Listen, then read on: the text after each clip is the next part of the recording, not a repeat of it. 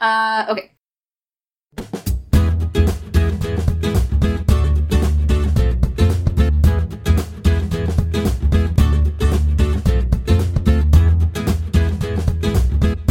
Welcome back to the Fickless. Yay! It's a podcast where we read, rate, and review fan fiction. yeah, that sounds like what I put in our Twitter bio. Yep, I was trying to remember the wording. It's been a second. I think it's read, recap, and review. God damn it. So, Erin, why don't we talk about some fan fiction? What are our tags for today? Well, our general tag for this week is do do do Halloween. Yes! This is Halloween. This, This is Halloween. Halloween. Halloween. That is not in Halloween. the public domain. Halloween. Halloween. I don't care. We've already started singing You're with right, every you're right. single thing. This is, we have arrived at the High Holy season. We have. We have a string of really wonderful holiday tags coming, It's and so this is the first. Yes! It's also maybe my favorite. Well, that's unfortunate. I know. There's more to go. I know, but I love Halloween. It's so good. What's the what's the the Tumblr post? The Pride Halloween, 2? Pride 2, Electric Spookaloo. which is my favorite. So, good. Halloween fic. It runs the gamut from real sweet, kind of like smutty, like just empty calories, like candy. like candy, to like a really interesting, like substantive place to start a fic. Mhm. It can be like, it runs the gamut. It can get really angsty. It's a whole thing. So I'm pleased as punch that we are doing Halloween It's fic. wonderful.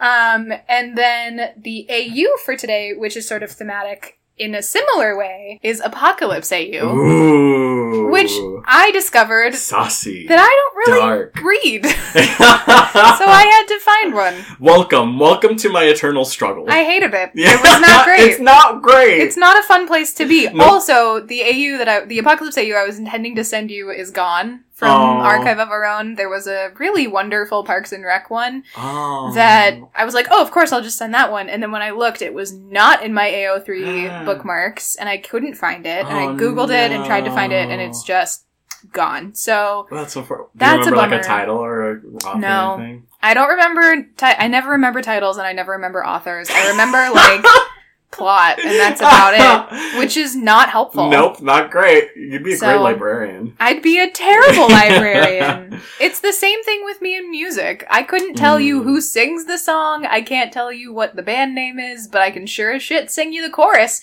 Like, that's all I've got. Same. Yeah, and it can be groups that I really, really like, and it doesn't matter. That's like, I forget. Uh, Great, so why don't we anyway. start with our general tag?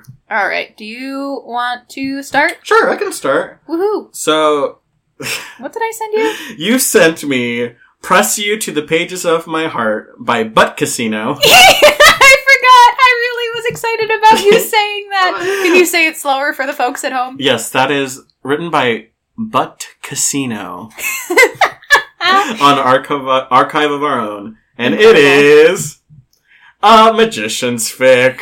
Oh, yeah. I mean- is anyone surprised? You absolutely should not be at this point. This is who I am. This is not going to stop anytime soon.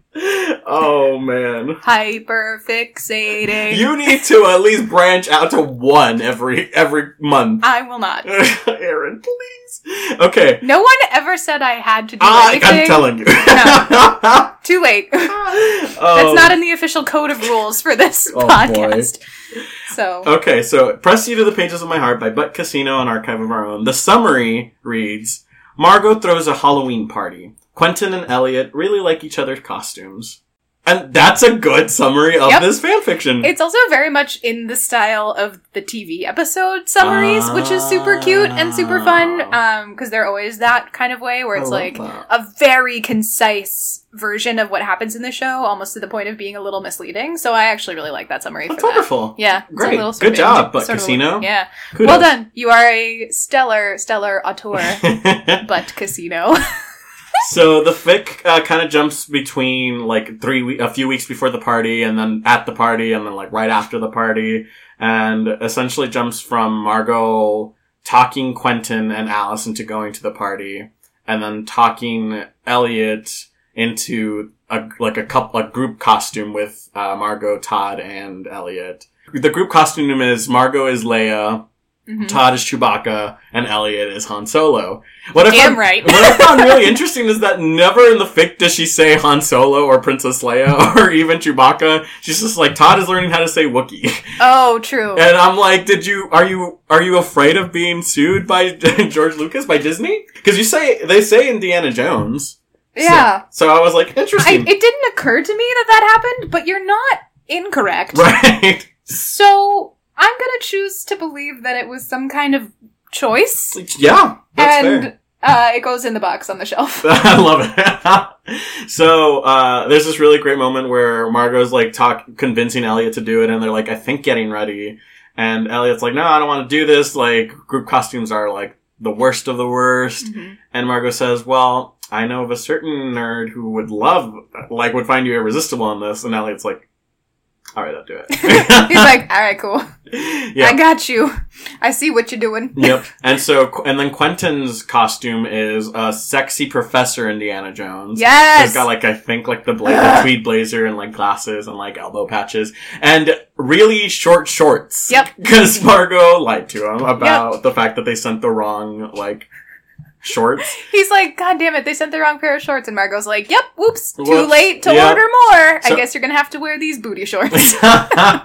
Indiana Jones with booty shorts. I was like, I'm here for it. it's, you know, I live for the fantasy. hey, it's Halloween. If You're you right. can't be a little inappropriate on Halloween, are you really living? So true. Yep. So then at the party, pretty pretty early on, Quentin and Elliot see each other, and then they flirt it up, and they start making out, and then they run upstairs to the cheering of all their friends, Uh huh. and then they have some pretty good sex. They are not subtle about it. No, not in the least. What's funny is that I feel like they everyone knew, like Oh, yeah. everyone came to this party knowing, including Quentin and Elliot, like I'm gonna go, I'm gonna bang, Right. like it's happening. You're like, no, no, no. I am here. I have one goal. That goal is achievable. Mhm. It's just a matter of time. And I'm like, good for you guys, because frankly, give, like how much stress you guys go in the show, like you've earned this. I'm sure, yeah, Like, it's lovely. It's meant to just be silly and Yeah, fun, I and I think it. Halloween fics should be a little silly and fun Agreed. and smutty and like yeah, I, I this hit all the like a lot of the ticks for me for like what a Halloween fics should be. Yeah. I was I was very I was pleased with this, good. and so they have great sex, and then the morning after. Quentin wakes up and doesn't really know, like, oh, was it like because we were just drunk and we were like mm-hmm. in the passion of the moment? But Elliot's very much like, hey, I'm gonna make you breakfast. Go get, like, go get, go shower. And he gives El- uh, Quentin some of his clothes, like his PJs and so, and it's the cutest thing. And you were like, I know, I was like, ah! love that shit. and then they go downstairs and Elliot starts like cooking breakfast and all of the physical kids are there, like all the Right. friends. Because he's like, oh yeah, I live in a house with all of my friends. There was no way this was going to be just us. They're gonna know because I'm not wearing my own clothes. exactly. I have many hickeys. yeah, many hickeys wearing pants that are very clearly too long for me. I may as well lean into it Yep. and just accepts it. And he's kind of like all just like little warm fuzzy. Yeah, and they're like Happy. flirting and Mhm. and Elliot's gonna make breakfast for just Quentin, but then Penny's like, Are you making breakfast for the group? And Elliot says, Well, I guess so. I'm feeling magnanimous today. Yeah. And then he, oh, what's, he says like, oh, I was just gonna make breakfast for my boyfriend, but I'm feeling magnanimous today, so. And uh, Quentin's like, what? Your boyfriend? And then Elliot is trying to be nonchalant, but clearly not succeeding. Yeah. He's like, well, if you want to be, that is. Yeah. And And you can tell he's just like, oh god, oh, oh god, what oh have I god. done? Oh. The other thing that I really love is that moment in the kitchen where Elliot's doing something. He's like, Quentin, come here, I need your help. Oh, and Quentin yeah. gets up and he just kisses him and he like makes out with him against the stove for like a hot minute. And then he's like, oh, what did you actually need help with? Like he's a little, like Quentin is a little dazed. And Elliot's like, oh no, that was it. Yeah. and like sends him back to go sit down. You've done your part. And I was like, It's so It was so cute. cute. I loved it. I'm glad. After I like emotionally tortured you for about four, Thank you. know, I'm different very, fanfics very in a row, happy. Yeah. I decided I needed to send you some gentle Thank things. also, what's really interesting to me is that because I haven't seen The Magicians or read all of The Magicians, that other fic is like the canon to me. Yeah. And I, like that's all like I compare it to. So when Alice was in this fic, I was like, "Ew, who's she? Yeah, right? Where's Julia?" Yeah. I did not like it, but I understood. Um, yeah. Yep. What more can I say? I loved it. It was so cute. Yeah. Short, sweet, to the point. Yeah. Yay. Awesome. What would you rate it now that we're already here? 3.8. Wow! I, fig- I figured you were going to say that. I was like, it's either 3.6 or 3.8 based on be- Alan's sort of metric. It was either going to be 3.7 or 3.8 this Yep. time, but yeah. Woohoo! Woo! Yay! Okay. So the Halloween fic you sent me Mm. is an Overwatch video game fanfic. Which I will be the first person to admit that I really don't like video games. That's fair. I I, had a feeling. Yeah, I find them very frustrating Mm. because you have to get good at them, Yeah. And I don't have that kind of patience. I, d- I do not want to have to work for my story.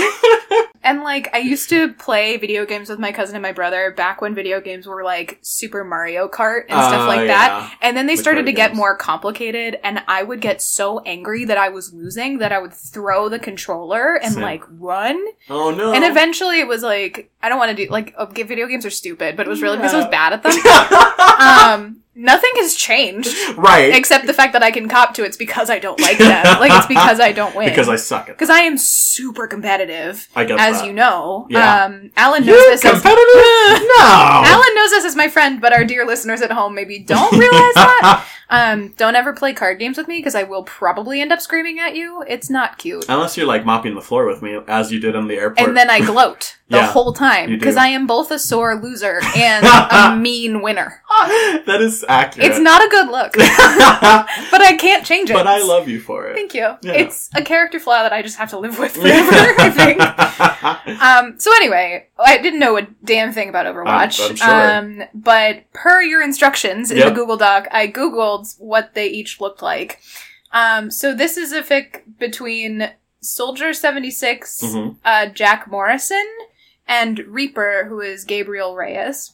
Jack is in his immortal skin, whatever that means. Mhm. And Reaper starts in his pumpkin skin and then maneuvers through a couple of different versions. I'm assuming skin in this case means the, Like the outfits. outfits. Yes. Okay. But it's more than that. It's also like a physical appearance. Correct. Okay. That's what I thought. I know enough about video games to kind of like, mm, yes. So the summary of this fic. Oh, it's called Paper Fortune by Zaz? Sass? Zaz? X A Z Z. Yeah, on Archive of Our Own. The summary is Stuck between not quite dead and not quite alive, Gabriel can only come to Earth when the lines between the living world and what's beyond is thin. His body is never his own, and instead he possesses the decorations and effigies of the dead on holidays for the night when he can spend it with the only person who knows he actually exists, a vampire named Jack. It's a good summary. I mean, it is what it is. Oh, I agree. Like, it's very straightforward. It's not the most sort of like eloquent way of putting it, but Correct. I mean, it's straightforward. I also really like the author's note that is just shrugs loudly. This fic was weird and fun, and really I just wanted to write Jack kissing Gabe's stupid pumpkin head, which frankly I think is a better summary. Because I was like, I get it. Yeah, fair. Uh, it starts with Jack having this paper fortune that Mhm. he follows to different effigies around the world in order to visit with Gabriel. Um, and it starts on uh, Halloween. Haha. Ah. Because this is, in fact, a Halloween fic. And uh, Jack is parading around sort of as a like jack o' lantern, headless horseman kind of guy, Mhm. and that works really well on Halloween. and they can actually walk around the streets and not be like, "What the hell is going on?" They do take the chance to like scare the shit out of some like shitty teenagers because they can, um, which is hilarious because when Gabriel takes his head off of his body, it continues to talk, which freaks the fuck out of some like shitty kids who are Yeah. trying to take too much candy, and that was pretty funny. Um, so they spend kind of the night together and they're very comfortable with each other, but it's unclear what their relationship is at the start. Mhm. You can kind of tell that there's feelings, but it doesn't outright say it. Um, and because it's a fanfic, you know that there's a slash in the tag, so something is gonna come of this, but you're like, okay, um, I wonder what's going on here. So Halloween comes and goes, and then he misses All Saints Day, which is the day after Dia de los Muertos. yeah, so the the sort of situation is because Jack is a vampire, he has to be in the darkness before the sunlight hits. Mhm.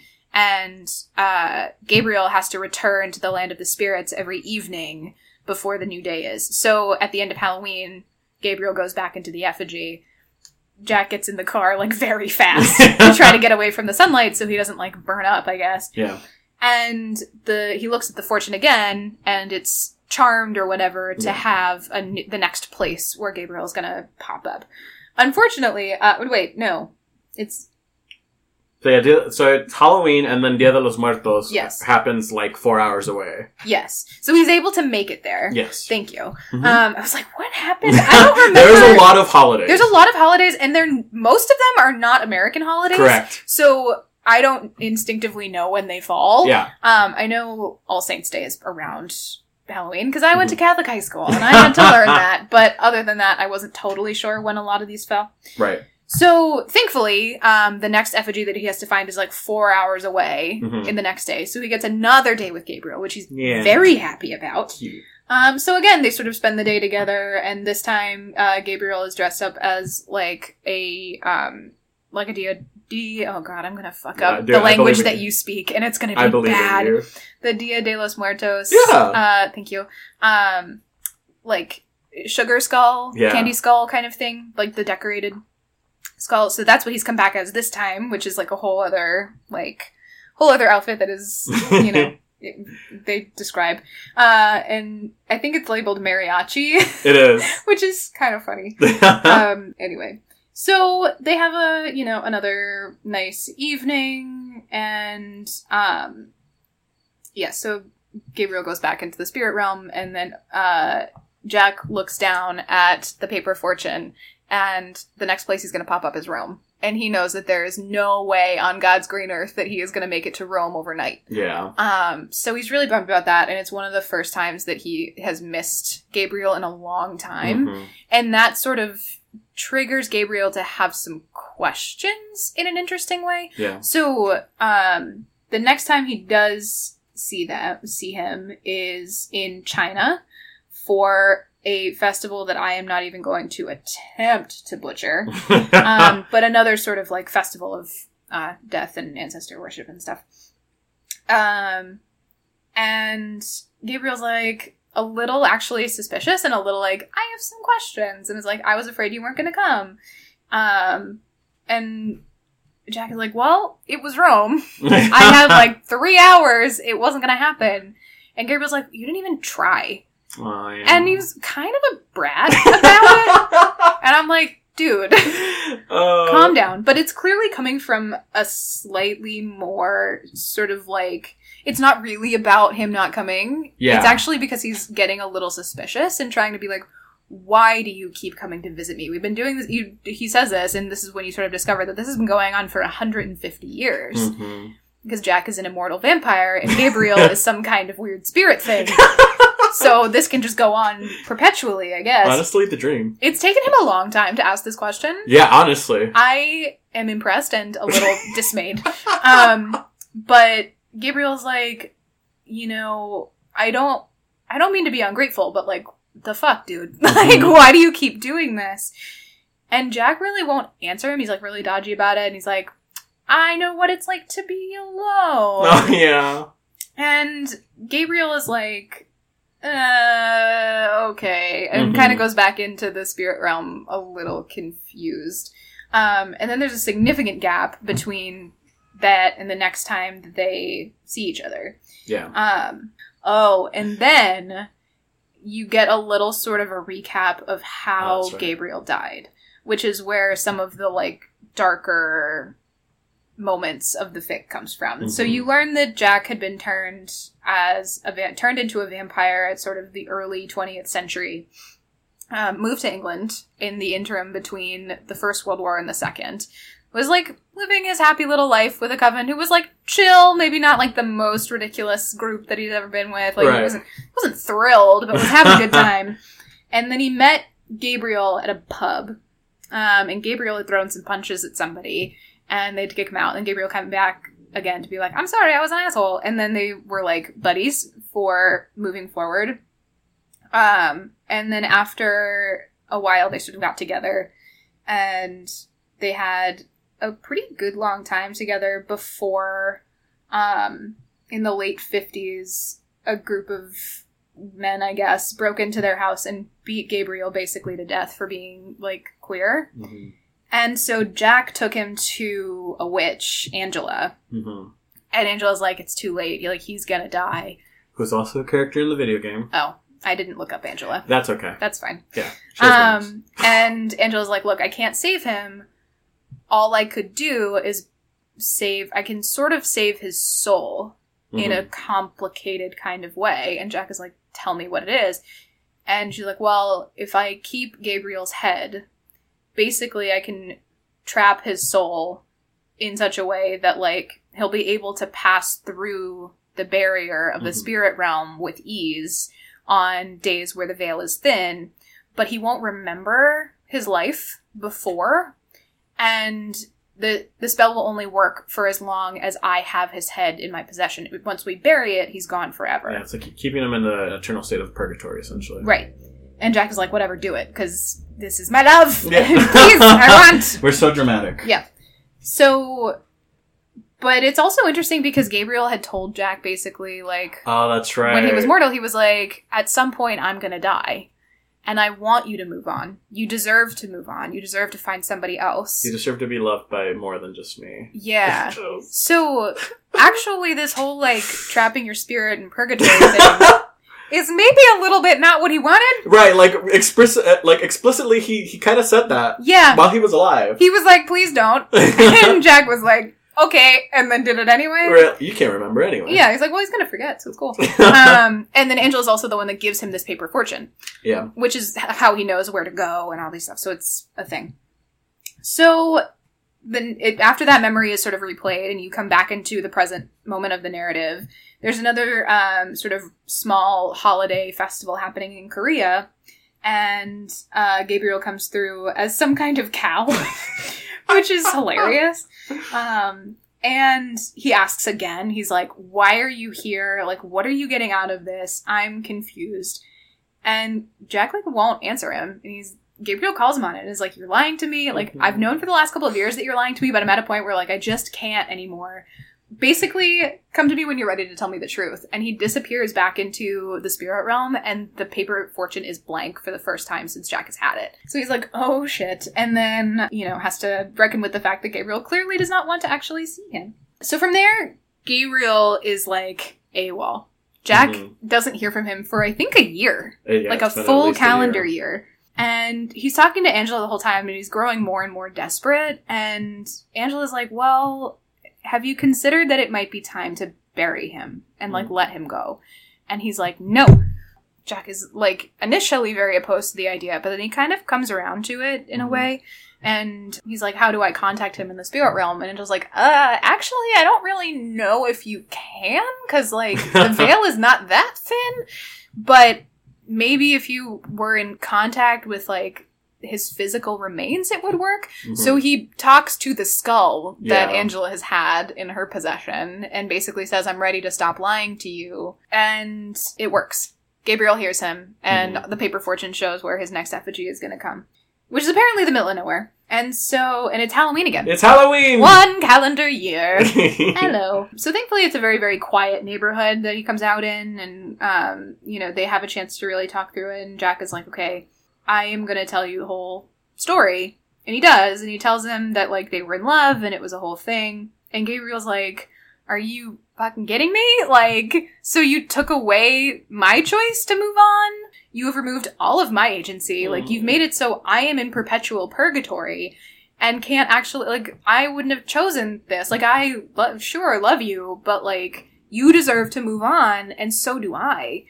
And um so Jack is like but I had to watch you die. And it it would have been one thing if we had been able to like grow old together and we had a full life, but it was so cut short that I just couldn't do it. I didn't get to say goodbye. I didn't get to say goodbye to you and Gabriel's like I understand, but that doesn't mean you're forgiven. Yeah. Which is actually a really interesting I love that. I love that. Like that is really mature and really interesting and way better than just like I get it. Like cool. We're just gonna keep doing this thing that's really unhealthy. Yeah. Um. So, uh, basically, Gabe is like, I am not going to continue to live in this purgatory state, but I will give you the chance to say goodbye, which is the best you're gonna get, basically.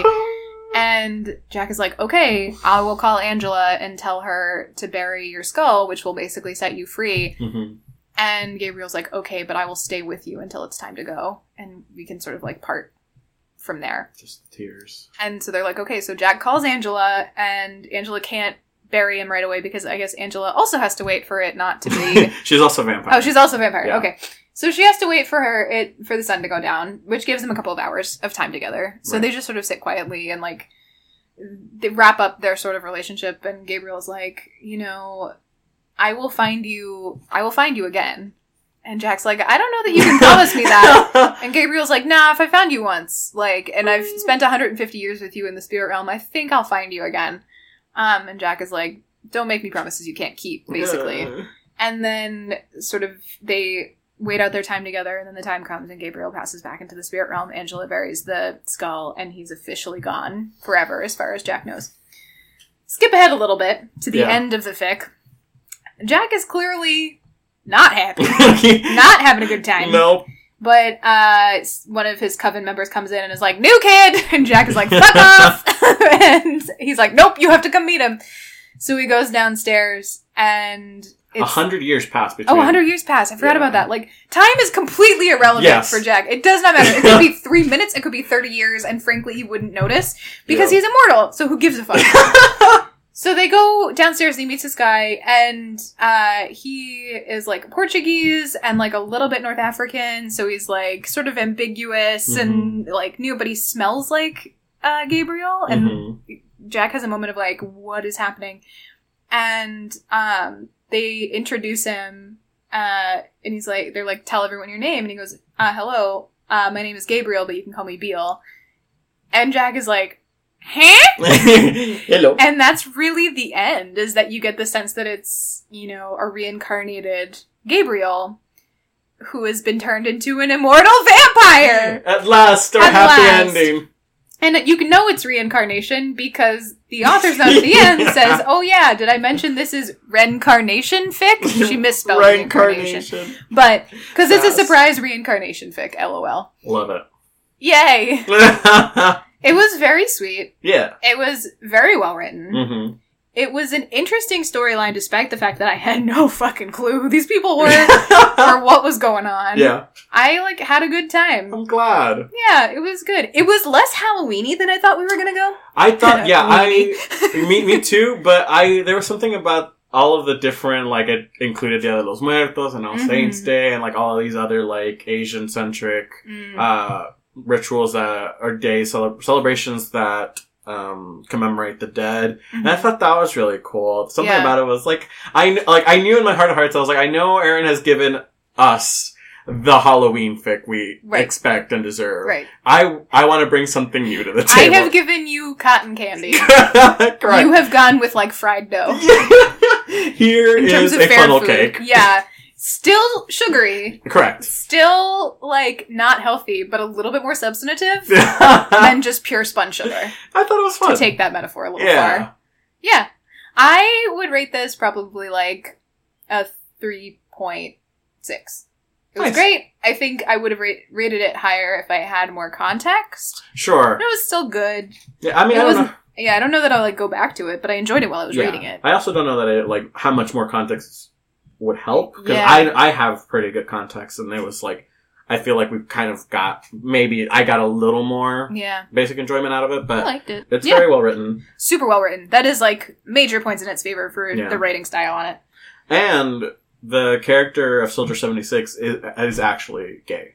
Oh, Yeah, that's cool. inclusivity. wow. Yeah, That's exciting. we love it. I had not considered video games as like fanfic fodder, I think. For Mm. some reason, it hadn't really occurred to me that you would write fanfic about video games, even though you totally can. oh, hundred and percent. And people clearly do. yeah, just because I'm not in that world at all, it's Mhm. almost. I think it's almost like when I send you stuff with like that's a poly ship or something that like you just don't read ever. hmm I was like, oh, like what does this? What is this world? What is this? Like, how do you how do you write video? Like, don't you have to? I'm always confused. I'm like, isn't there like an infinite number of possibilities in video games? But then that's not really how it works. There is a narrative to play Mhm. with. It's just that you unfold it as it as you play the game. And some some things like like Overwatch doesn't it has a mythos again, but it's Mhm. not part of the game. I love So the way you say mythos mythos, instead of mythos. mythos, Mythos. mythos. mythos. Um, it has like it, it has all of that, but it's because of the way the game is played. It's almost made for fan fiction because you just Yeah. have these wonderful, colorful characters of various ethnicities and coming from Mhm. all different parts of the world, and you can just kind of grab them and like play together. It's like little Legos almost. You just plug them into Ah. any situation you want. Interesting. Yeah, I guess I'm used to having more structure. yeah, having a background and like things that you can reference and all Right. of that. Yeah, I get that. I see that a lot in the the fics you sent me. Yeah, they almost always rely on context. Yeah. So to have something that is basically contextless, I was like, it's kind of like I'm reading just a small little short Like story. novella, yeah. Right, with characters that I don't know, and there is nothing to pull from except literal visuals. hmm So it was an interesting experience. I'm something glad you liked very it. different Yeah. For me. Well done, Alan. Thank you. Yay. Thank you. So our next tag is Apocalypse AU. Dun dun dun. That's we've done that too many times. Oh yeah, I'm sure the effect is gone now, but Yeah. we have fun with it. We do. We have a good time. Yes. All right. So, do you want to start or do you want me to start? I can start. Okay. Sure. So the fic you sent me is called "Take That Zombies" by Pasty Pirate. I live for these usernames. Like, you just gotta have fun with it, man. Yeah, and I like, love it. Pasty Pirate, Godspeed. Alliterative. We love it. I it. love it. I want to meet you, Pasty Pirate, and see if you are as pasty as I envision. Because I am also pasty. Do you own a parrot, Pasty Pirate? I know. Are you secretly Jack Sparrow? Ooh, Who is not pasty, but could be. could be. Yeah. Yeah. Anyway. Uh, so this is by Pasty Pirate on Archive of Our Own. It is a Brooklyn Nine Nine fic. Shock of all shocks. it's been a second. It's been a second. it's been a second. The summary reads: The zombie apocalypse is going just fine until Amy stops giving Jake condoms, which I is I don't think does No. like it's not a good summary. It's not a good summary. It, do- it doesn't, it's It- not witty enough right to like to just actually, be like a th- like a joke or something. right. It's, but it's also not full enough to give you a good picture of what the whole fic is. It just it also doesn't set up the story you're about to read. Right. Because that that is like that does happen. Like Amy denies Jake condoms at some point, but it's not. It's not uh, It's not actually a problem. exactly. It's not like That's part not of the problem of the, the, dramatic piece. arc or anything. Exactly. So this It's a little is an apocalypse phase, uh, apocalypse fic, uh, and the apocalypse in this fic um, happens through zombies, like a zombie virus. So this takes place a year and a half into the zombie apocalypse, and Jake is loving it because no one he knows has died yet. No one he loves has died yet. They're That he's aware of, yeah. that he's aware of. Yeah, they're all living in what they call uh, like a, the command Mhm. which is basically the nine nine, and Holt is like the de facto dictator. Yeah. Like benevolent dictator, but exactly, still. that's what they call him. He's in charge. yeah, Because it's Holt. and honestly, if the world ended, you would want to be wherever Captain Holt was. Absolutely. Are you kidding me? Yeah, the So nine nine is very much in charge of like running this precinct now, but not in the sense of like, you know, um precinct of detectives, but place where all the people live, Yeah, like the city or they've whatever. done really like a lot of great stuff with it. Like uh, Jake is part of a team that like goes out and kills zombies and tries to look for more resources for the Mm-hmm. you know the compound. Amy is like in charge of rationing things, Yeah. which makes so much sense. she is so hyper organized. it's so crazy. She's so good at I it. love it. and I was like, that is a read on them that is so accurate. Exactly. It's very, very well thought out. Yeah. I love it. So the fic kind of starts off, uh, Jake bursts into a meeting asking who's thirsty. My bitches pulls out like two bottles of alcohol because alcohol has become scarce in their compound. And everyone's like, okay, well, we're not going to just, it's two bottles. Stop patting yourself on the back. And then Rosa comes in with four crates and it's like, there's more. Yeah. So they request like to go out on an actual mission and take like trucks and a four person team to this Sam's Club, which apparently is is still in stock, which Yeah. is interesting because you would think that Sam's Club, Costco, and all of those wholesale places would be the first to go. Yeah, I guess if you're, I mean, it depends on like how far apart the cities with survivors are versus the zombies. Yeah, I guess Because if it's all zombies, it's not like they're going in for like granola bars. like they don't eat those things. So it's about navigating yeah, the like you. circumference of your zone of like influence and like pushing Mhm. further out, but not butting up against other survivor. That's zones. smart. Yeah. Um, That might be overthinking it. No, for I- this. I was like, it is a fan fiction. Maybe I should just accept the premise. no, actually, I like it. All right, cool. Yeah. So, because uh, Jake and Rosa found this like Sam's Club with a bunch of supplies, uh, Rosa and Jake each get a bonus item from like they get to choose like, oh, I would like this as my bonus item, even if we, you know, uh, in, in addition to all the rations that I'm that I'm getting, and apparently this is, in my opinion, is never fully explored, Yeah. and I would like to know why. Uh, Jake collects condoms. I, if I had an answer for you, I'd give it, but I don't have an answer. like he has two years he has a two year stock according to amy like she Right. knows obviously because she's you know she She's the one them. in charge of rations. Exactly. And she they live together. yep so when jake goes up and asks for his bonus item to be condoms amy has to be like ah we cannot give you that item at this time yeah and it's basically because she believes that uh her and jake are not like at risk Right. of contracting anything or of getting pregnant immediately because they've got that stockpile and Yeah. she's trying to save it for people who might be higher risk. And they have kind of an argument, a little spat about it. But then it kind of just gets like swept under the rug and Jake takes some fancy cheese And then gives it to and Charles. gives it to Boyle, who apparently that's Immediately. that's what Boyle's collecting. He, he's well, collecting that makes fancy sense cheese. to me. Correct. Like it's a it is a little odd. I will 100% give it to you that it's a it's a weird choice. Yeah, and I kept expecting the whole thing for it to be like, this is why, or like, Yeah. I don't know, but it, I feel like it never really got there. one of the things that does happen to people when they go through something sort of difficult is that sometimes it comes out in like weird behaviors. Right. So I think part of it is Jake dealing with the like stress and sort of like what must be an incredibly weird situation to be in to be living through the apocalypse by hoarding something that like gives him some sense of normalcy maybe but it's yeah but that might be just me projecting onto the narrative Yeah, than anything that's fair. I, I think that's a really smart assessment too. yeah Because then the author goes on to talk about how everyone has a stockpile of something. Like Charles Right. has the cheese, Amy has trashy fiction and nonfiction books, Yeah. Rosa uh, stockpiles weapons, Yeah. Terry was stockpiling diapers. They all have their thing that makes them feel like comforted Exactly. and safe in some way. And for Jake, it's condoms. yeah. And I was like, okay, I'm not going to question it. Into the box it goes. Once again. Yeah. Um, so the next scene happens at their apartment and they're cooking beans. Jake has this whole thing of like, how do we feel about beans? Or actually, how about beans? Yeah. Do you like beans? yeah. and Amy's like, yes, I get it. Rationing sucks. She's like, I'm aware that everything is horrible. I also don't want beans, but here we are. uh, and they, they talk about how Amy, one of Amy's eight brothers is still missing. Yep. Uh, yeah, so she's very stressed. Uh, all her family's like really stressed because they're all split up, and her parents are like Mhm. in the Jersey compound somewhere, uh, and no one knows where the eighth brother is. Yep. So it's like this knife hanging over them. Um, they, you know, they say "I love you" and all that cute stuff, and then they they do some stuff that is short of smooshing. yeah. Yeah, They get really hot and heavy, indeed, but not too. hot. but they don't actually have sex. Right. They don't use the condom. No, that's why Jake has two years worth of condoms. They He stop fucking short of. them. Yep. Yeah. Which is like why Amy is right to not give him any more.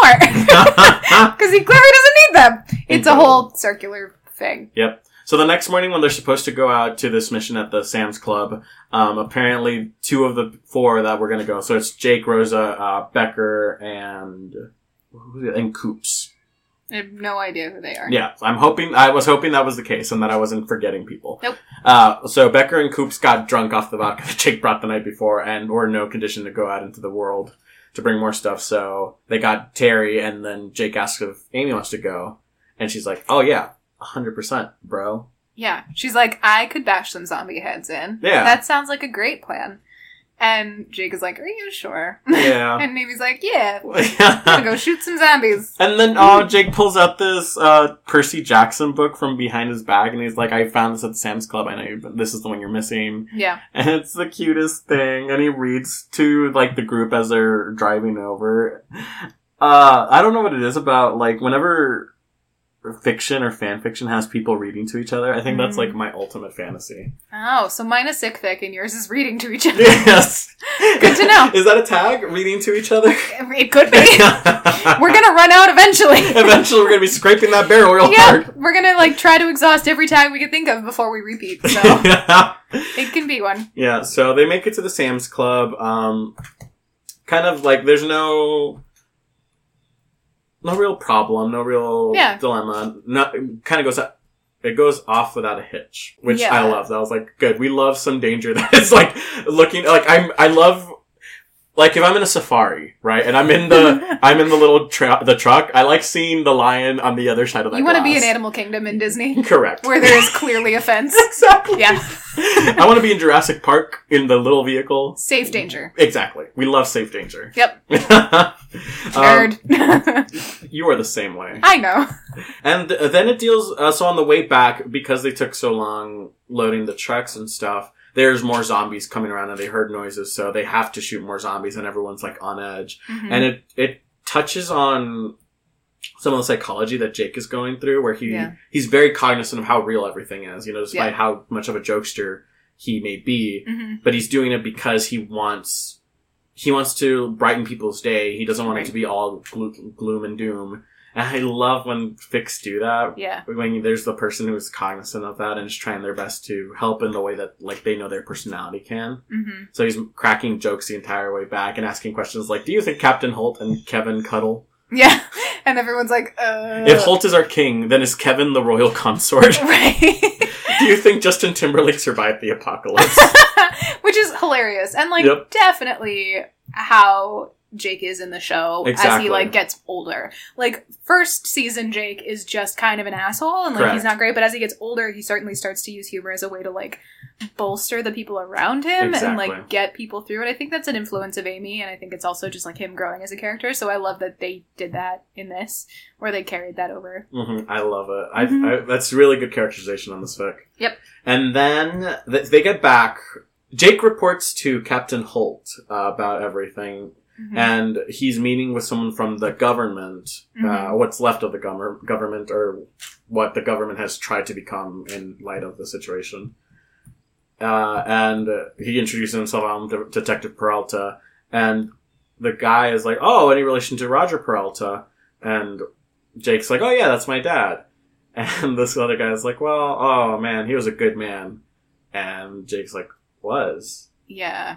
And it just like hits him like a ton of bricks. And that's how he learns his dad is dead. right. And has been for a while Yeah, without his knowledge. At least a few years, I think. Yeah. And then in bursts Amy, screaming, All eight Santiago siblings alive and accounted for. Suck it, zombie apocalypse. Your weak sauce can't take down this family. And then holds her hand up for a high five from Jake. yeah, and it's like, oh no. Oh, boy. that moment as a reader, you're just like, oh fuck. Yep, like it could, the timing could not be worse if you tried. Yeah, and you can just picture it too, because Yeah. you're just like, oh, ouch. Yeah. At any other moment, he would have been thrilled. hmm But like, this is the one moment where it's like, nope. hmm And he makes mention, so it like cuts to like a few hours or a day later or something, and it, they talk. Him and Amy are talking about it, and Amy's apologizing profusely. She feels for awful! Or how can you oh not? Oh my god!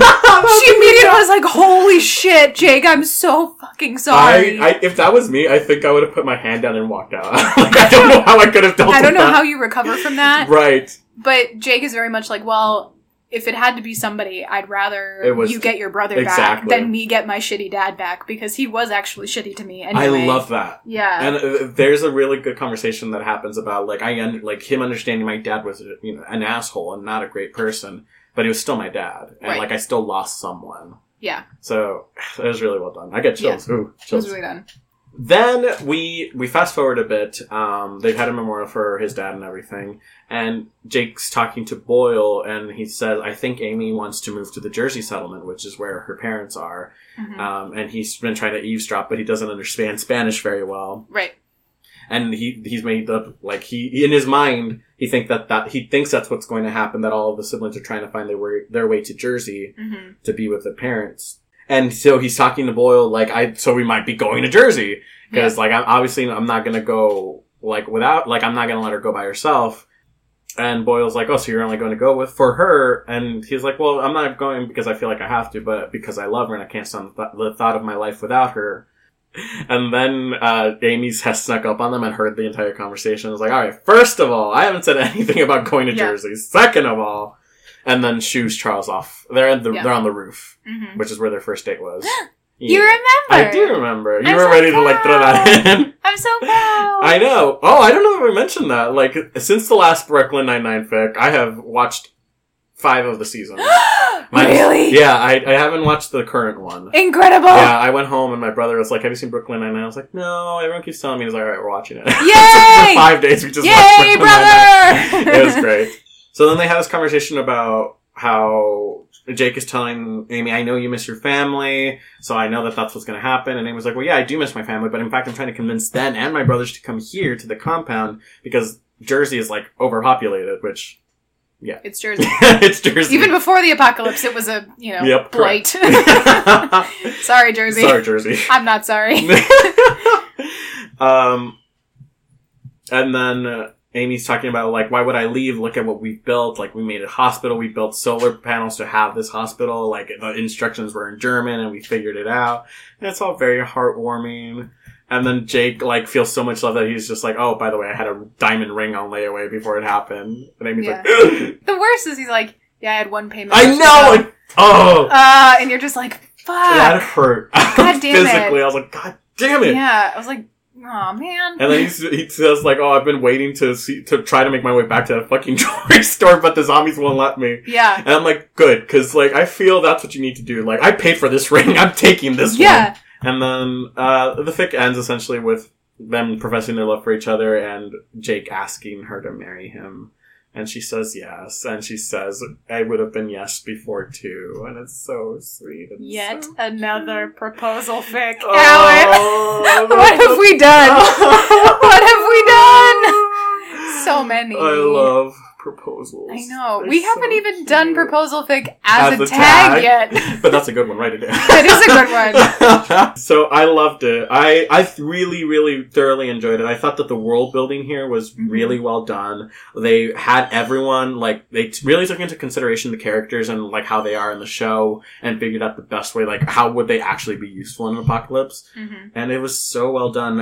Um, I my only kind of gripe would be it it doesn't have like a it's not it's more slice of life than it is Yeah. like a, a narrative, but I like that too. I feel Yeah. like sometimes like spe- specifically with something that is like end of the world or something that Mhm. has affected day to day life. It's kind of nice to see what that looks like in a different setting. hmm So I thoroughly enjoyed it. I thought this was really well done. Yay. Um, I would give this. I I'd give it a three point nine. Wow! Yeah, My average remains high. I know. I hate Which, you. again, competitive. You're the worst. I know! but this is who I am. You. You. All right, Erin. What did I send you? You sent me, boop boop a doo, a fic called Endland. Endland. Sure. Um, It is a Kurt and Blaine Glee apocalypse Because. I mean, you you hear apocalypse alternate universe, and the first thing you, your mind thinks of is Glee. of course. Uh, yeah, Yeah. natural jump. That's a hundred percent where you go with this. Fucking weirdo. So funny. you know what's funny is I, as I was looking for these one night with my roommates, were, they were like in the living room with me, and I was like, "Hey guys, look at this summary." And I, uh, you'll read it right now. And I was like, "Isn't this ridiculous?" And they're like, "Yeah." And then I started reading, and I was like, "Fuck, it's good." Yeah. Don't you hate that? I- it's the worst. Ah, you get. I get so mad at. Fic- uh, there's sometimes there's fics that you want to hate, Mhm. and then they're good, and you're almost mad about it. Right. Like, God damn it, this shouldn't work, but it does. exactly. So this fic is called Endland. Uh, the author is Seer of Today and Tomorrow, all one word, Yep.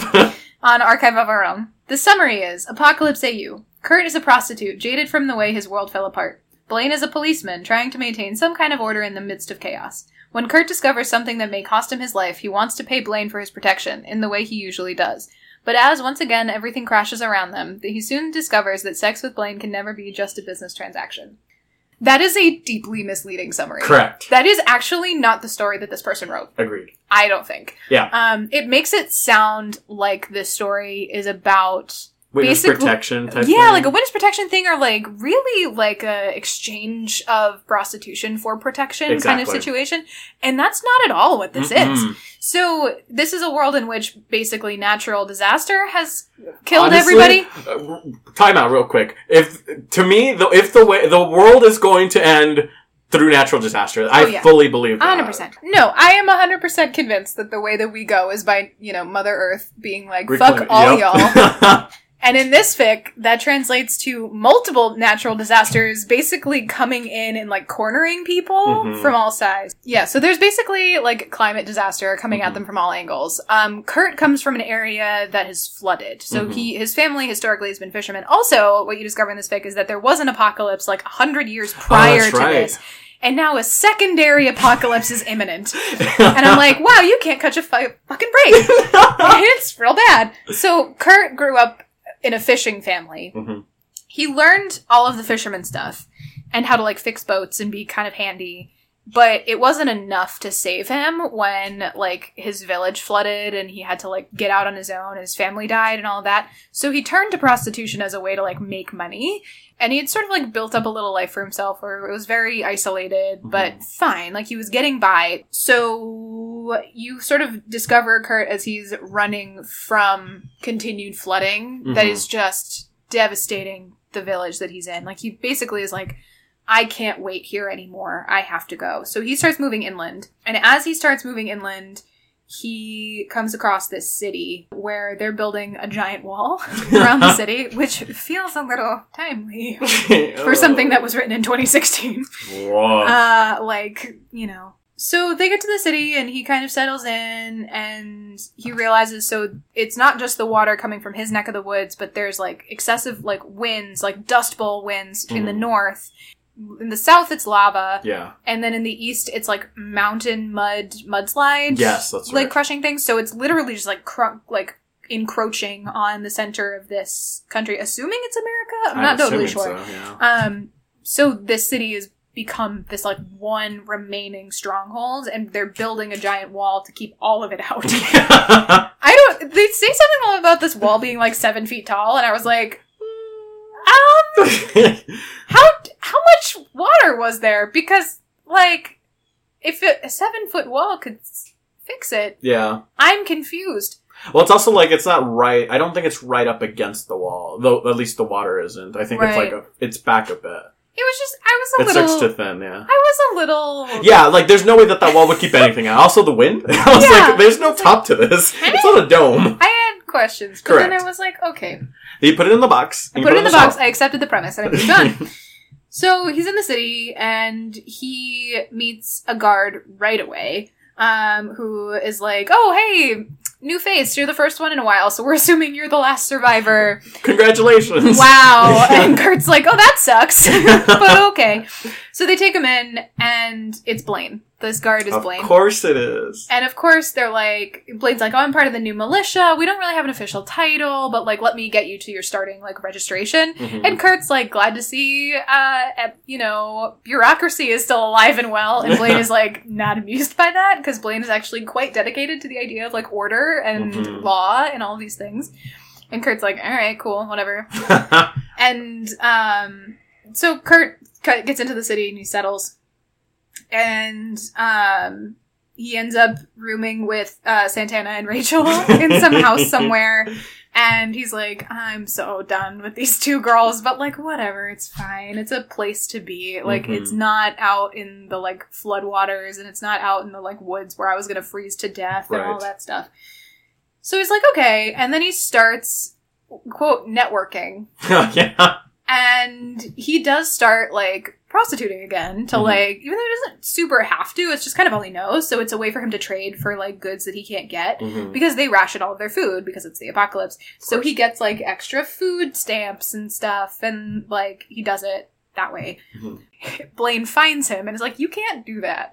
And he's like can i though? And blaine's like not in public. And Kurt's like, it's an alley though. Like, is it really public? and Blaine's like, yes, Kurt, it is the public. Like, what is wrong with you? But he's kind of like playful in a weird way, and Yeah. that's like how Blaine figures out what Kurt is up to. And he's like, all right. So they kind of just keep on keeping on for a little bit, Mhm. but um, as sort of time goes on, the administration starts to get a little like dodgy and they ban people from going to the top of the wall to look out, which is Mhm. one of Kurt's like favorite things to do because he feels really claustrophobic within the walls of the city. Right. So he's he goes to Blaine and he's like, "Please, I just need like 15 minutes out there just to like not." And Blaine's like, "Not even for you, Kurt. Like you cannot break the rules." So he goes to Puck, blows him, and gets up to the top of the wall.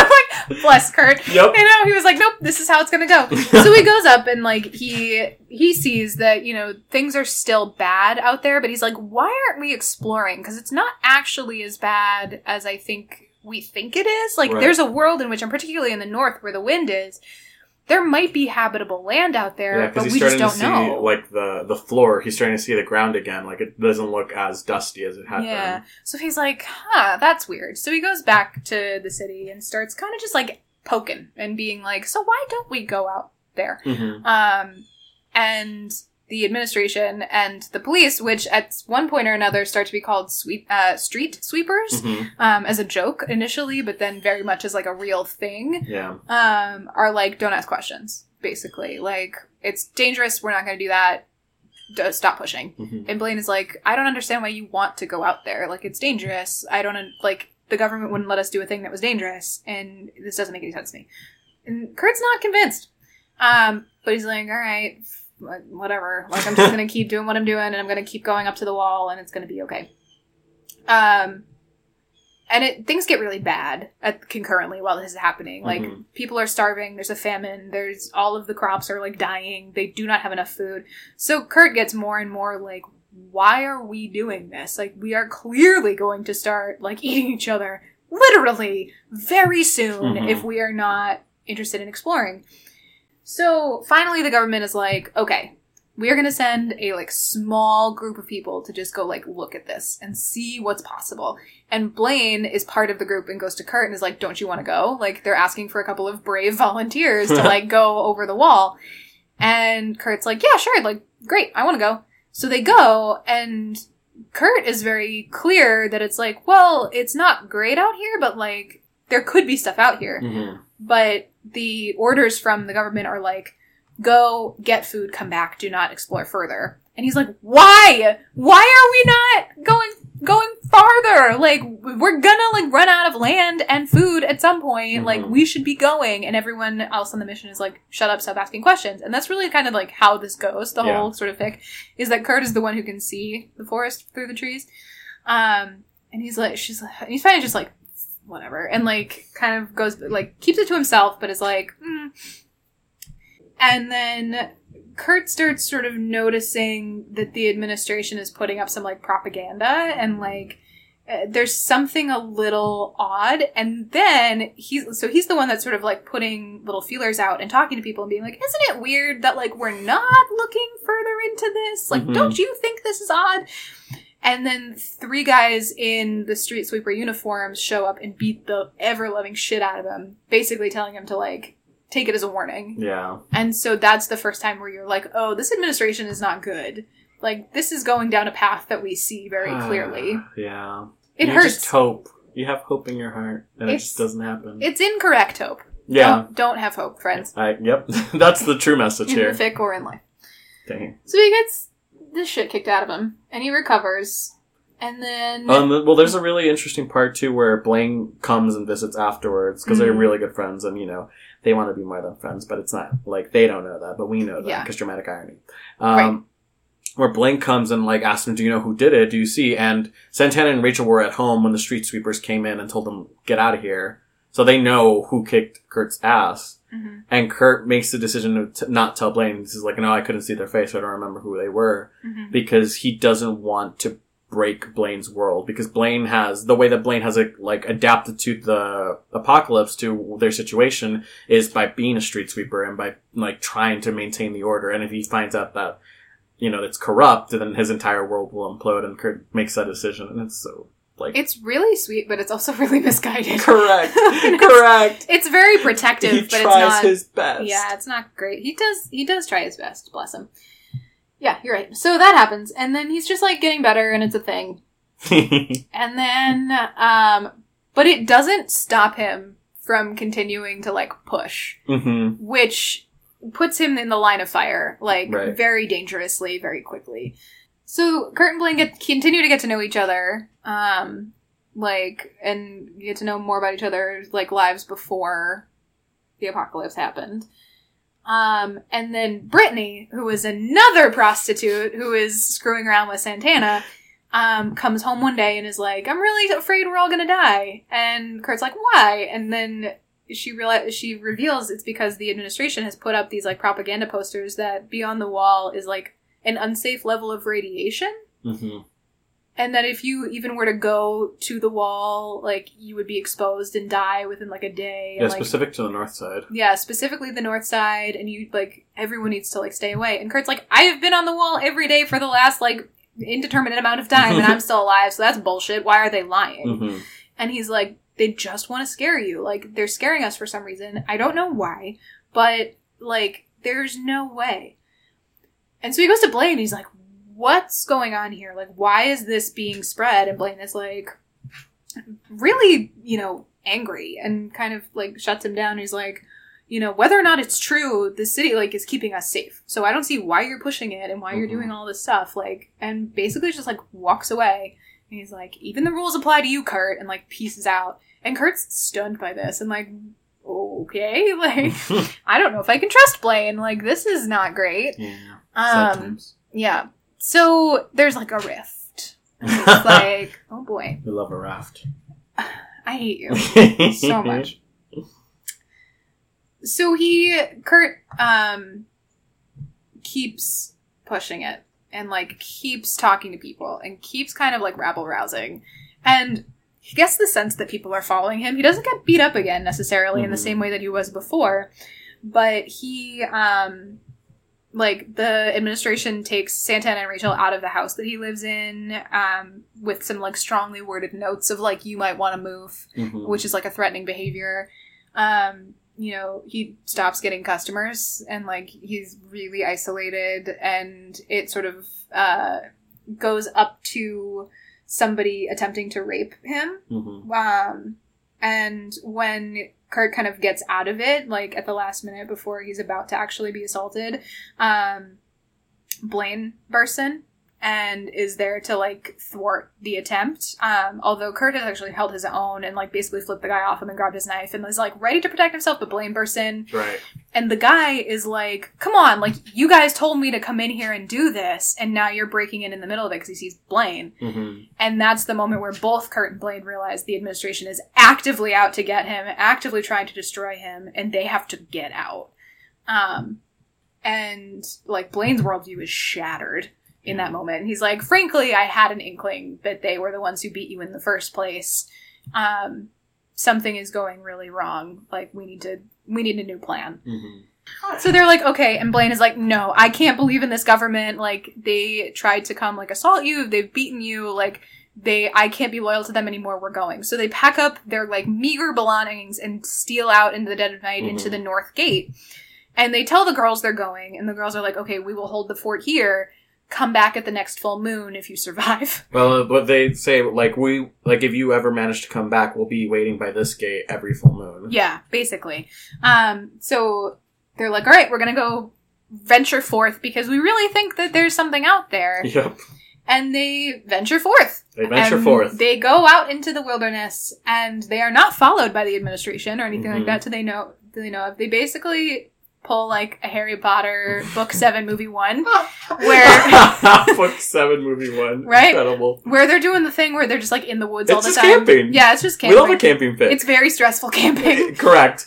There's Um, windstorms still happening. yeah, so they have to like survive. It's like survival mode, Yeah. but it's also the time where they're together alone for the first time and they start talking about like intimacy. yeah. And Kurt's like, "Well, have you ever had sex?" And Blaine's like, "Nope. I was waiting for the right person and then the apocalypse happened and it seemed like a thing that wasn't going to happen for me." And Kurt's like, "Interesting. Do you want to?" Yeah. like with me specifically? And Blaine is like, "Yes." But I also didn't want to be a creep about it. And also I have like eh, like a little bit of hesitation. Kurt's like, "Okay." And then Blaine's like, I really want to kiss you. And Kurt's like, yeah, so kissing's it for me. Right. Like, sex is fine, but kissing is the thing that I thought I was going to save for the right person. And Mhm. Blaine's like, interesting. I'm the only person around. So, what I'm hearing is both of us should, like, have our first experiences together? Question mark. and Kurt's like, okay. So Yeah. they, like, so they do it, and it's fine. Yeah, And there's a whole. This is kind of where the summary comes into play, where Kurt is trying to repay Blaine because in Kurt's eyes, Blaine's world imploded, like his worldview imploded Mhm. because of Kurt, and so he Yeah. feels super guilty feels about like taking him away from the structure he had going. So he's like, "Well, I." Kurt says, "I, I don't have anything of value. Like the only thing I'm good at is my job. So Right. I'm, I'm trying to repay it that way." And like Blaine sees through that, and I was like. Yeah. Blaine is like, well, don't fall in love with me. And Kurt's like, I do not fall in love. And Blaine's like, mm, but I'm your only option, so we'll see. we'll see how it goes. And it's like said jokingly, but he 100% means it. Uh huh. Uh, because Blaine clearly cares about Kurt in a way that Kurt just doesn't really know how to process. Exactly. Kurt describes the his relationship to like feelings as having his feelings hung up in a closet and he can Oh, pick yeah. and choose which ones to wear when he needs them but they're very disconnected and removed from like actual feeling that was something that resonated for me in a very interesting way because it's something that I've talked to friends about in terms Mhm. of like I've, I've known a lot of people who have talked about how like a lot of us particularly if you go to therapy you become very accustomed to talking about feelings i think we live in a culture where Mhm. like particularly millennials will talk about feelings a lot but actually experiencing feelings and feeling things Scary. is scary as fuck and does not feel good and Nope. like they're two totally different things hmm so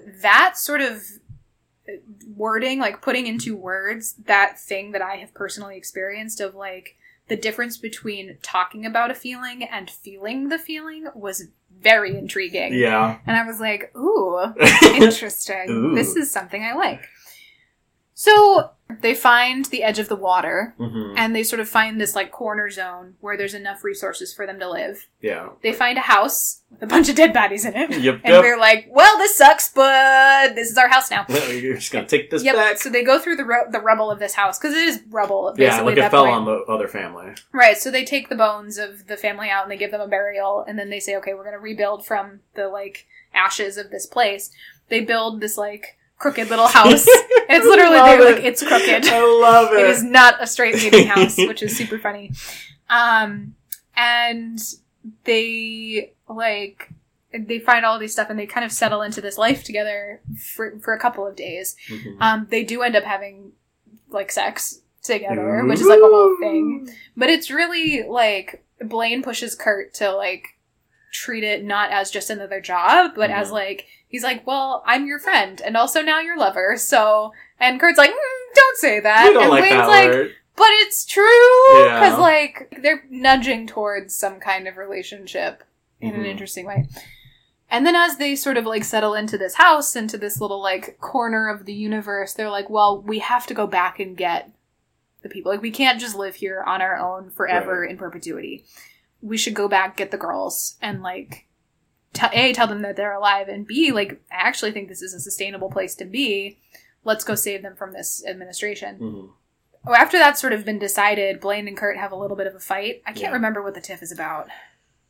I think it has to do with the whole like don't fall in love with me Yeah. kind of thing. It like kind of starts to implode a little bit. yeah, where like Blaine is asking to like asking Kurt to love him, and Kurt's like, I don't think I can do that. Oh, Blaine does say "I love you," and he means it as "I love you" romantically, and Mhm. Kurt's like, "I can't say that back to you," exactly. and because Kurt's like, "I don't actually know what that feels like. I've never experienced that before. Like, I don't. I, I it would be a lie for me to say that I love you in the way that you love me." And Blaine is really pissed about that and really hurt. Mhm. So he's like, I'm gonna go back to the city alone. And Kurt's like, No, you're fucking not, you moron. Of course not. Like, even though I know it's hard for you to be with me right now, that is profoundly stupid. right. You will die in the desert and it'll be bad times. Mhm. So we're gonna go together whether you like it or not. You can just be mad at me the whole time and it's fine. So they meander their way back to the city. And when they get there, the girls are at the gate as promised. Um, they get there on the full next full moon. But they are ambushed by the street sweepers who are waiting for them because Rachel has accidentally betrayed them because Rachel's a fucking moron, as is in the show. Correct. So she's dating Jesse. Yep. Oh my god. who is Jonathan Groff. Um, Jonathan Groff, how could you? Yeah, dating Jesse, who is a street sweeper who is on the administrate loyal to the administration. He has been sort of patrolling the North Gate, keeping an eye on the girls because Rachel had let slip that's what was going to happen around the full moon. Right. So when they cross over the threshold into the city, they immediately grab them. They separate them out. Um, Kurt goes with Puck, who is sort of pretending to be pretending to be loyal, Yeah. but actually is trying to get them away. And he's like, "We can't do anything about Blaine. They're taking him. They take Blaine off, presumably go beat the shit out of him too." Yeah. And they're like, "We can't. We have to go back for him eventually, but we have to like regroup. We have to figure this out." And Kurt's like, "No, but my baby!" and he has a lot of feelings in a lot of Yep. directions. Oh, it's really it's really interesting. He goes from having no feelings to the closet overfilling and be a lot of feelings Yeah, really which quickly. is how feelings work, Yep. friends. Yep. Have you ever had a meltdown in therapy? Because I have. Let's talk about that.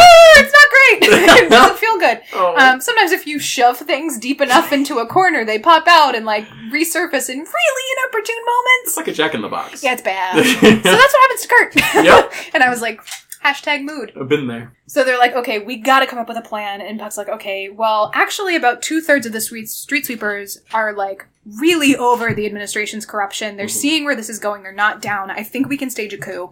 Um, and the girls are like, and we've actually been really sowing the seeds of revolution here while you're gone because we're smart.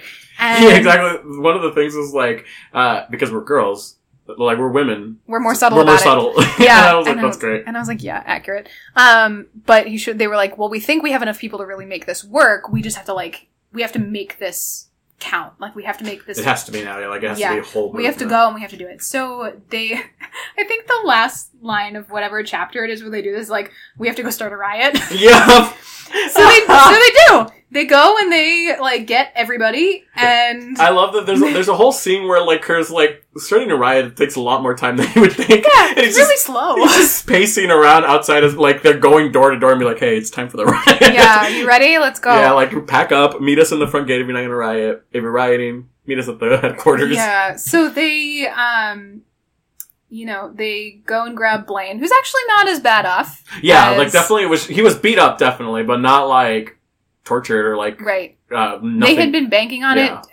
That it would happen, and it did. That like enough sympathetic uh, street sweepers were in on that that they took it really easy on him. exactly. So he's a little roughed up, but he's not. Yeah, it's also a thing of uh, Jesse. When Jesse took Blaine, it was to like they he he said something like we have a score to settle with you. Like so it was very much like a personal revenge thing. So he, Mhm. they hadn't told the administration yet, Yeah. which is another reason why Blaine wasn't like worse off. Yeah. thankfully.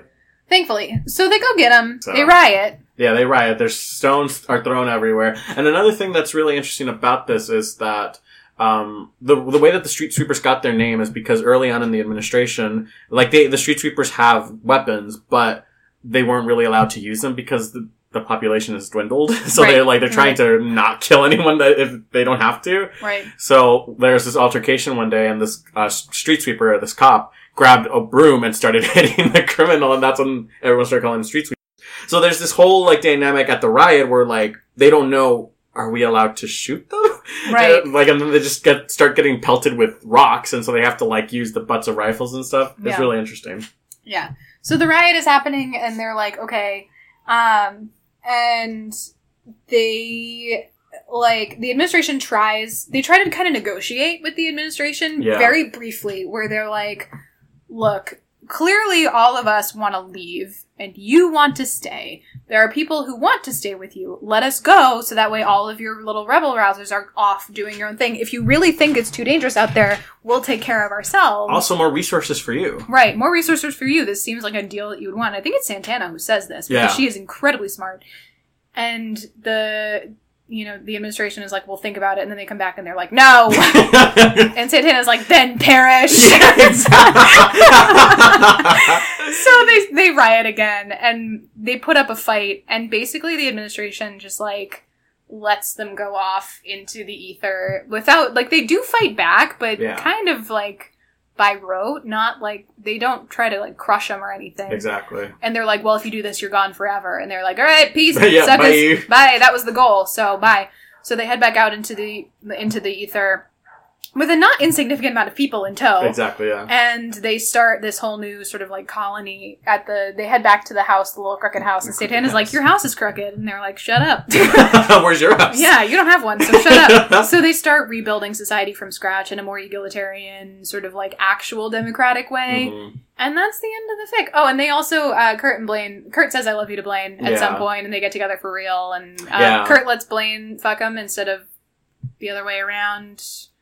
Yeah. Yeah, and that's like a revelation for him, where he's like, "I actually trust a person and can feel good, and it doesn't have to just be like a job." And Blaine is like, "Yeah, you dummy." Yeah. There's a great moment like they get back and because there's only the crooked house, all, like all the sick and wounded who from the journey are sleeping in the crooked house. And in Kurt's bed, Kurt's just like, I just want to sleep with Blaine, but Yeah. I can't be an asshole about Right. it. But we're not gonna do that. Yeah, so like the moment they get every sick person out of their house, one moment everyone has a roof over their head, they bang, and he's like, "I love you." I've been Yeah. waiting for like a month and a half to tell you. right. So that, and they sort of like in the end, the last chapter is an epilogue that like fast forwards like That's a decade or so, and they have like a thriving situation. Puck and Santana are like running it. you. hmm Uh, Kurt is basically like an advisor, Mm-hmm. and they have decided that all decisions are to be made in the open. Like they literally have an open air right. forum to make all decisions to like not fall into the same trap as the administration, which all made their all of their decisions behind closed doors, and everything is good. And that's Yeah. the end of the fic. That was a fun summary. It was. I think this fic is longer than it needs to be. I would agree. It could have been pared down and edited down significantly and told Yeah. the same story. Yeah. Which is my really only complaint on it. Like, the writing isn't as strong as some other things that I've read, but it's not bad by any stretch. Mhm. It's certainly an interesting premise. Yeah.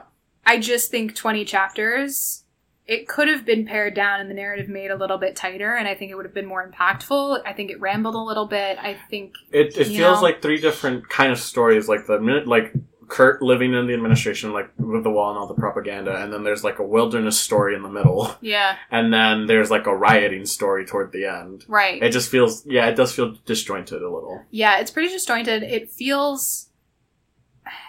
There is no good way of saying this. Like, it was a little boring at times. Hmm. In the same way that Harry Potter Book 7 Movie 1 was like, come on, how much more camping can I, endure? I love, I love camping. come on. You love camping? I love camping stories. yeah, you don't love camping. I don't love camping, but I some- love camping. But something I like, I don't know what it is. It's like maybe it's like the idea of playing house or something. I love that. I don't mean to say boring in a super negative No, way. I get It's you, just but like nothing of, happens. There's a lot of dead space. Yeah, I get you.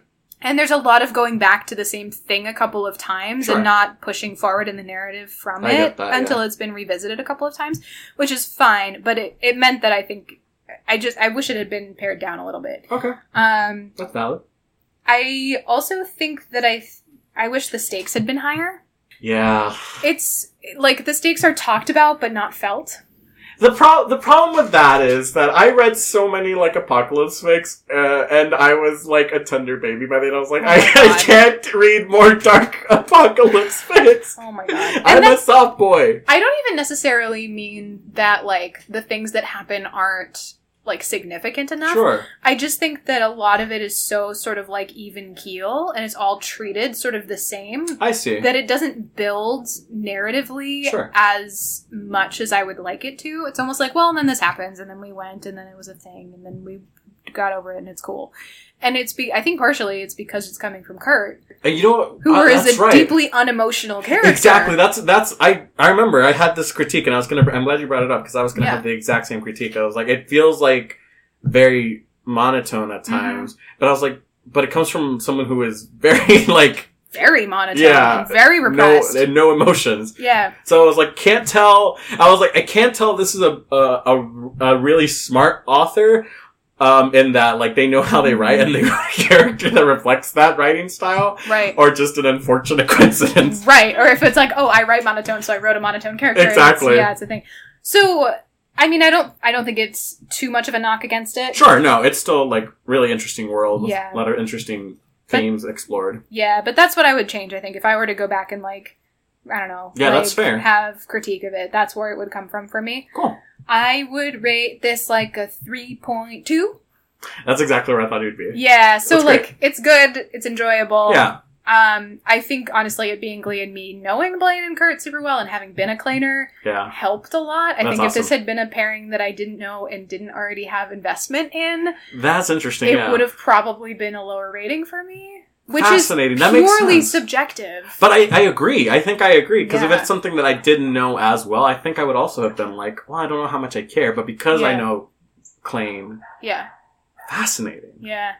So yeah, Nice. well done. I'm glad you enjoyed it. Is that all of the fanfic? That is all the fanfic for this episode. Wow, I feel like we breezed through those. But yeah. That's not a bad thing. All right. Well, how do we close these out again? Oh, I don't know. With an outro. Happy Halloween, friends. Happy Halloween! Enjoy. Please tweet us your costumes. Yes. I would love to see like what everyone is dressing up as. It's one of my favorite things. Oh my god, Halloween is the best. Yeah, and as always, like please make sure to rate, review us on iTunes so that more people can find our show, interact with Erin on Twitter and Tumblr. Mm-hmm. Yeah. She's very active and I she am. loves talking to people. Oh my god, it's incredible because I am deeply introverted, except when it comes to this Twitter account. Um, yeah, so find us on Twitter. Submit uh, recommendations to us via the form that is on our Twitter page. Yes, because we would love to get out of our little like. we would love to read something other than the magicians. You know what? I love them. I'm gonna send you more just, Just to piss stop. you off. Yeah. So I'm gonna pick one you hate too, and I'm just gonna send that. That's fine. I mean, I don't hate the magicians though. I know Anyway, it's cool. yeah. Bye, everybody. See ya.